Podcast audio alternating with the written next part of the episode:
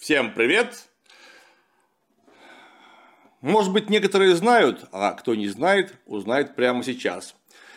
Мы нашим маленьким творческим коллективом, но очень дружным, запустили проект «Уроки истории для школьников». Слушают их, правда, почему-то далеко не только школьники, которые у нас есть на нашем платном канале по подписке. Чтобы вы видели товар лицом, периодически мы будем некоторые из уроков выкладывать в свободный общий доступ на YouTube. Если вам интересно, если вы считаете, что это может быть полезным для ваших детей, внуков или, может быть, даже для вас, переходите по ссылочке. Если хотите подписаться, подписывайтесь. Просто я хочу намекнуть на то, что эти уроки, которые мы выкладываем, это всего лишь шлюз, через который видно, что мы там делаем на нашем платном канале. Стоит ли вам подписываться, может ли это вам быть полезным? Это пиар нашего подписного курса уроков истории. Поэтому, если интересно, смотрите ролик, а потом проходите по ссылке под роликом. Ну уж вы дальше решите, стоим мы подписки или нет. Всем привет! Продолжаем исследовать историю древнего мира. И сегодня мы перемещаемся в центральную Месопотамию, в местность под названием Аккад, которая сыграла решающую роль в судьбе этого огромного региона в древности. Прошлый урок у нас был довольно тяжелый, там было очень много имен и названий, которые для русского уха звучат, прямо скажем, тяжело, можно запутаться. Однако это была очень важная серия, я хотел просто на одном из примеров показать, как складывалась внутриполитическая ситуация в Шумере в ранний династический период. Складывалась непросто, потому что там была постоянная, непрекращающаяся, малая или большая война в самых сложных конфигурациях. И мы даже не знаем имен всех царей, которые там участвовали в этих вот самых политических конфликтах. Однако, что мы видим точно? Мы видим то, что города-государства, номы, мы помним, что их именно так называли, не могли договориться друг с другом, даже приблизительно, и готовы были сцепиться и пустить друг другу кровь из-за самых небольших кусков плодородной земли. Вспомним, Нижняя Месопотамия, Южная Месопотамия заселялась шумерами с приблизительно 4-го тысячелетия до нашей эры. А вот в начале 3-го тысячелетия до нашей эры в Верхнюю и Среднюю Месопотамию пришли племена семитских народов, которых мы знаем как предков будущих аккадцев, то есть население Средней и Северной Месопотамии. У них был свой язык, вполне естественно. Он отличался от шумерского. Это был именно семитский язык. Мы уже об этом говорили. Аккадский язык уверенно расшифровывается в настоящее время. Первые аккадские имена записываются в Месопотамии где-то около 27 века, до нашей эры, понятное дело. Это были люди, которые населяли центр и север Месопотамии, они здорово отличались от шумеров. Отличались они в первую очередь образом, судя по всему, своего культурного кода, то есть своим поведением. Они были очень похожи в смысле мифологии. Так как они жили вместе больше 1000 лет, из-за постоянных торговых связей они сильнейшим образом влияли друг на друга. Когда мы говорим о мифологии и религии древней Месопотамии, мы не обязательно будем говорить. Мы говорим не о шумерской, а о шумеро-аккадской религии. Потому что уже не очень понятно, какие божества и какие мотивы легенд пришли с одной стороны, какие с другой. Да, у них была схожая культура. Да, аккадцы полностью восприняли письменность, традицию торговли, шумерскую математику и шумерский календарь, сложнейший и один из первых в мире, настолько развитых, а может быть даже самый древний. Но при этом люди это были несколько другие. Почему? Потому что в Средней и Северной, тем более в Северной Месопотамии, жизнь не настолько легка, даже для хорошо организованных коллективов.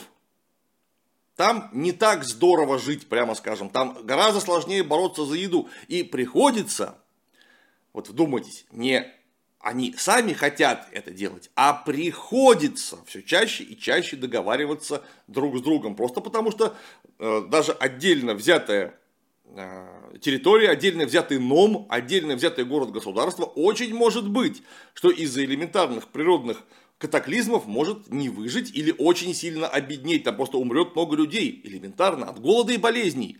Поэтому лучше договориться с каким-то соседним городом, чтобы выживать вместе. А еще лучше договориться не с одним, а с двумя, тремя, четырьмя или даже 5.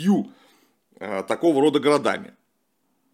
И вот эти города аккадские так или иначе торговали, воевали, мирились, бывали завоеваны шумерскими городами-государствами. И вот где-то в конце раннединастического периода в Южной Месопотамии мы помним гегемоном, то есть носителем царственного мандата, царственного божественного разрешения становится город Киш, северный, относительно самого Шумера, северный город Киш. Лугаль этой страны, этого нома, имел очень интересный титул. Его звали царь множества, или, правильно сказать, Лугаль множества. То есть он не говорил, что я только правитель Киша, я правитель множества. Множество чего? Ясно, множество земель. В 24 веке до нашей эры правителем города Уммы становится очень знаковый человек. Это был Энси, то есть жрец верховный, Лугаль-Загесси. То есть, видимо, его звали Загесси, а когда он стал царем, его назвали Лугаль. И таким образом титул и имя объединились. Он превратился в Лугаль-Загесси. Он был правителем, как я уже говорил, не самого большого и не самого сильного города. Истории города Уммы мы посвятили почти весь прошлый урок и его конфликту с Лагашем. Мы помним, что он не великий город. В одиночку ему очень сложно было справиться даже с Лагашем. Приходилось маневрировать и привлекать неких союзников. И вот этот хитрый человек, Лугаль-Загесси, это же недаром мы обозначили важную вещь, что он был Энси, то есть жрецом, то есть он был очень образованным человеком, а не просто воином. Он знал законы, знал порядки. И он стал договариваться с окружающими территориями для того, чтобы заключить некий временный союз для своей собственной выгоды. И вот он договаривается с жителями очень большого и серьезного города Урука, который был многократно сильнее Уммы, чтобы он стал и их Лугалем тоже. Видимо, в это время в Уруке не было собственного Лугаля, собственного царя, или он был слаб и не удовлетворял требованиям местных жителей, поэтому они согласились взять стороннего царя, который не сможет в полной мере контролировать большой независимый Урук. То есть он их устраивал как некий, как бы мы сказали по-русски, варяг, то есть приглашенный со стороны авторитетный человек. И вот, оказавшись внезапно, многие думали, наверное, что номинально, то есть не по-настоящему, как бы впонарошку, Лугалем двух городов, один из которых был Большой Урук, Лугаль-Загесси в 2316 году собирает целую коалицию южных номов и идет на север, разгромив царя Киша Ур-Забабба. Или, может быть, его звали немножко не так, Ур-Замамма. Мы до сих пор не вполне уверены в произношении этого имени, но пока будем называть его так, Ур-Забабба. И вот как только он завоевывает центральный, самый богатый город Киш, он вдруг пытается соединить впервые в истории весь Шумер. И даже ему на какое-то время это удается. Столицей Лугаль-Загесси выбирает город Урук. Там он выбирается не только Лугалем, но и верховным жрецом Энси. После чего он заставляет выбрать себя верховным жрецом во всех подконтрольных ему номах. Он таким образом соединяет у себя в руках впервые, наверное, в истории Месопотамии и духовную, и политическую власть. И не покоряется Лугаль-Загесси в полном смысле слова только Лагаш, потому что мы же помним, что от Лугаль-Загесси происходит из проклятого города Уммы, с которой Лагаш воевал более 120 лет в итоге. Поэтому Лагаш постоянно поднимает восстание. А вот в это время на севере, как раз тоже где-то около 2300-х годов, происходит становление единого аккадского государства. Почему так получилось? Да просто потому, что все были в Шумере заняты друг другом, то есть южане, южные города, южные номы безостановочно резали друг друга, и все это закончилось промежуточной победой Лугаль-Загесси. И вот мы помним, что после поражения города Киша центр политический, центр духовный, центр экономический переносится в город Урук, то есть Киш остается без центральной единой власти. И вот туда вдруг приходит некий молодой человек, которого звали Шаррукин. Мы его знаем под европейским именем Саргон. Видимо, по-шумерски его звали именно Шаррукин. И он был выходцем из Аккада. Он не был шумером, это очень важно. Он не был шумером, он был пришлым. И более того, занимал очень скромную должность придворного садовника. Вдумайтесь, он был просто человеком, который стриг деревья и кусты. Но так как вдруг город Киш, заметьте, да, конечно, он утратил центральное значение, утратил право на царственность, уступив его Уруку, но... Теперь что там нет действенного царя. И этот самый садовник объявляет себя, внимание, наследником всего Акадского царства и любимцем богини Иштар, которая лично спасла его и привела в Киш. Как переводится? Мы, кстати говоря, не знаем, как звали по-настоящему Шаррукина или Саргона. Это его тронное имя, которое он взял после коронации. Переводится оно просто «Царь истинный». То есть, значит, ему нужно было как-то оправдаться. Почему? Какого, извините, пожалуйста, черта, какого Иштара, в конце концов, он забрался на трон города Киш. Ему нужно было оправдаться. И он называл себя «Какой я царь?» Правильный ответ. Я настоящий истинный царь. Или царь истинный. История Саргона во многом фантастична. В 19 веке ее даже перевели с шумеро-аккадского и опубликовали. Вот буквально там так было сказано в легенде о Саргоне. «Я Шаррукин, могучий царь Аккада, мать моя жрица, отца я не ведал. Брат моего отца в горах обитает, град мой Азупирану, что лежит на берегах Евфрата. Понесла меня мать моя жрица, родила меня в тайне, положила в тростниковую корзину». И вход закрыла смолою, бросила в реку, что меня не утопила. Подняла река, понесла меня к Акки водоносу. Водонос Акки багром меня поднял. Акки водонос воспитал меня как сына. Акки водонос садовником меня сделал. Когда я садовником был, Иштар меня полюбила. И 54 года на царстве был я. То есть, думайте, садовник, который, оказывается, сын жрицы или царицы, до сих пор это не совсем понятно, которая родила его в тайне от непонятно какого отца и вынуждена была бросить младенца в реку в корзине, и после чего его, конечно, спасли, потому что он любимец богини Иштар. Богиню Иштар вы знаете под именем Афродита в греческой мифологии. Я уверен, многие слышали такое имя. Так вот, Иштар – это богиня любви в греческой и римской мифологии Венера. А вот у шумеров и аккадцев Иштар была совсем другая богиня. Да, она была богиней любви, но при этом одновременно она была богиней войны и убийства. Может быть, вот вы сейчас в каком классе? 5-м, 6-м? Я не знаю, с кем я сейчас правильно разговариваю. Когда вы лет через 25 женитесь и выйдете замуж, узнаете, почему Иштар была одновременно богиней любви и богиней войны. Я обещаю вам, вам это станет абсолютно понятным. Так вот, эта свирепая богиня любви и войны назначила якобы Саргона своим Шаррукина, Саргона своим любимцем. И он, опираясь на мнение богини Иштар, а значит, заручившись помощью жрецов, занимает трон Киша. Кстати говоря, может быть, если вы читали Библию, я уверен, многие, по крайней мере, слышали, точно такая же история была у небезызвестного человека по имени Моисей, потому что именно Моисей точно так же в корзине выплыл по реке Нил, когда его отпустила собственная мать, пока он еще был младенцем. Так вот, это легендарная история, но теперь перед новым Лугалем и любимцем Иштар Саргоном встала пренеприятная перспектива, потому что на юге уже весь Шумер объединился под властью жестокого и хитрого Лугаль-Загесси. И вообще-то Саргон предлагает ему сразу же породниться, то есть поженить собственных детей и таким образом заключить династический союз, чтобы никогда две могущественные державы Киш и держава Лугаль-Загесси не враждовали, чтобы они стали единой, как бы мы сказали, конфедерацией.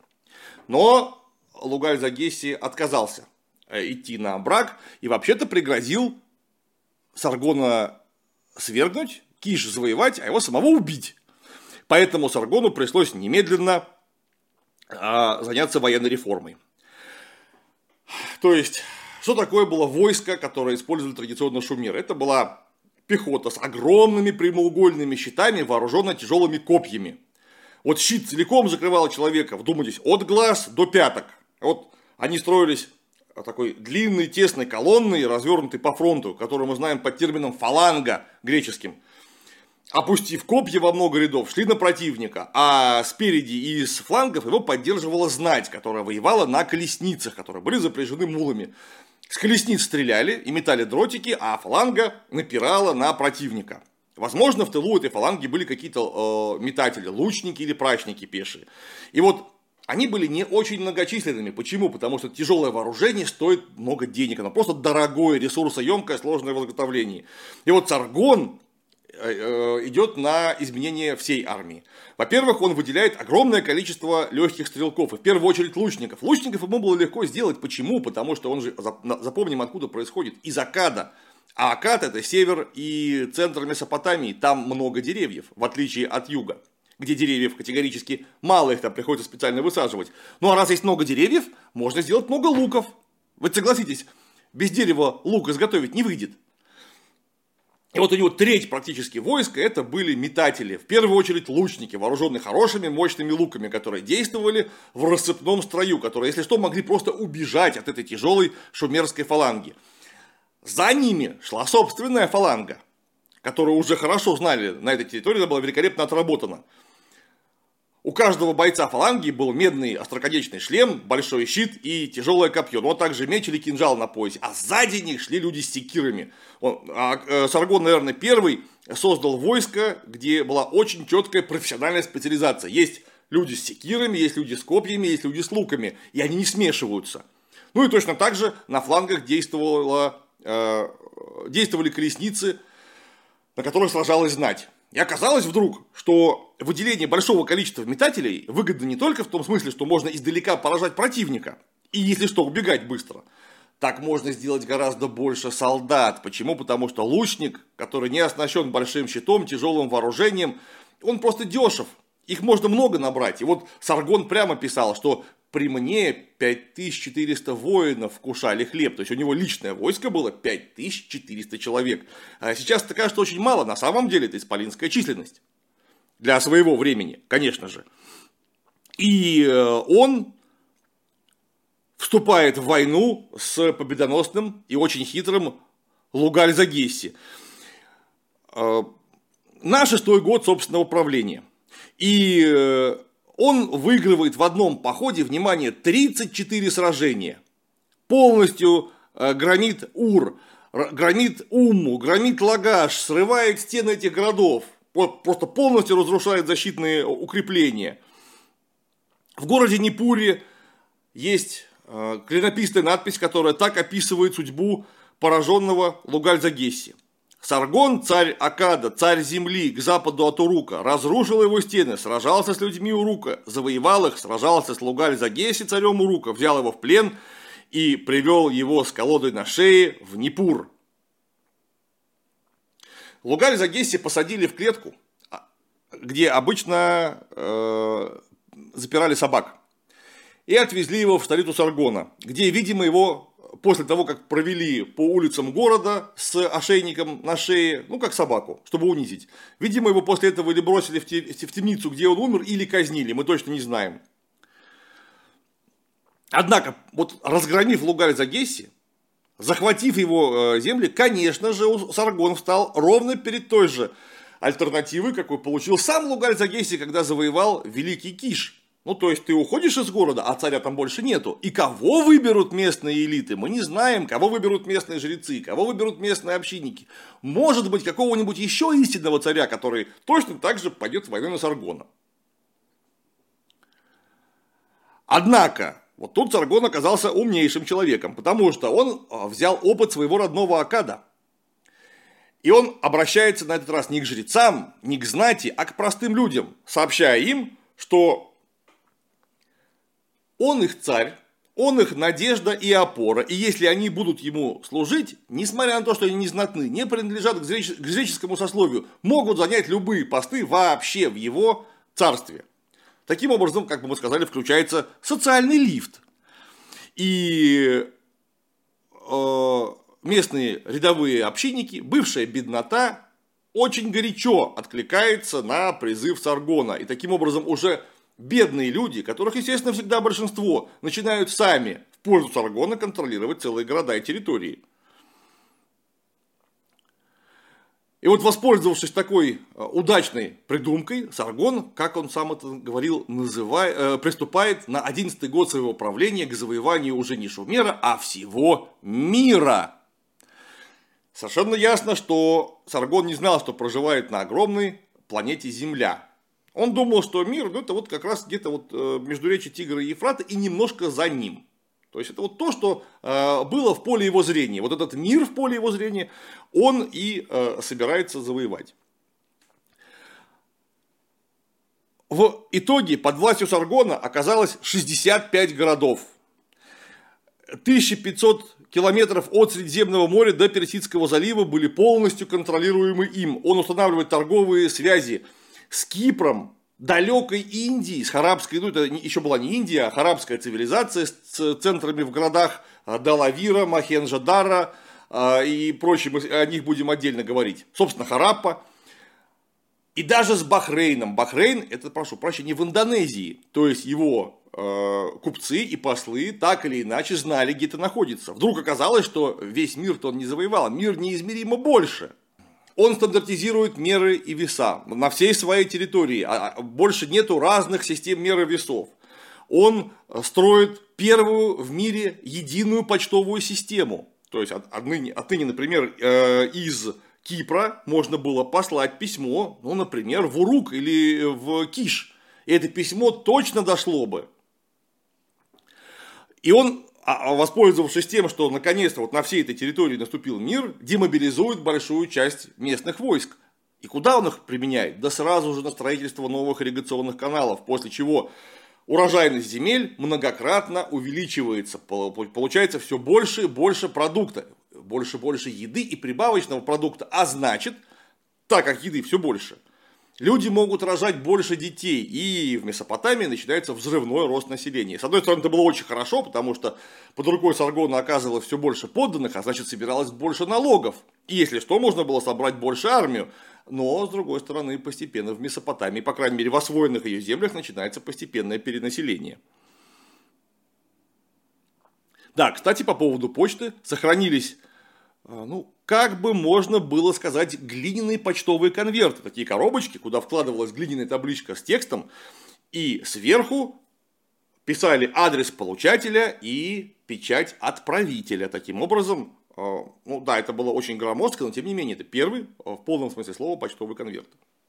Да, о чем мы говорим? А мы говорим ровно о том, что началось перенаселение. В каждом городе стало все больше и больше людей. А вдумайтесь, Саргон правил 54 года. Это очень долго. Это 2 поколения фактически.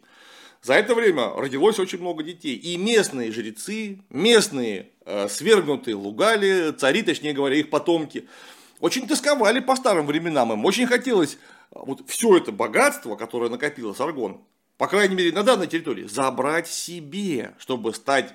Да, не членами одной огромной, очень богатой империи, а собственного, чуть более богатого городка. Ну и как только Саргон умер, а уже к концу его жизни начинаются постоянные восстания по всей империи, его сыновья полностью утратили, или, по крайней мере, в большой мере утратили контроль над огромной империей Саргона. Таким образом, первое универсальное государство полностью рухнуло. Как с этим справлялись его дети, в первую очередь Лугаль-Римуш, мы об этом поговорим, наверное, в следующий раз. Мы поговорим об упадке, взлете и упадке Акадского царства. На сегодня все. Оставайтесь с нами.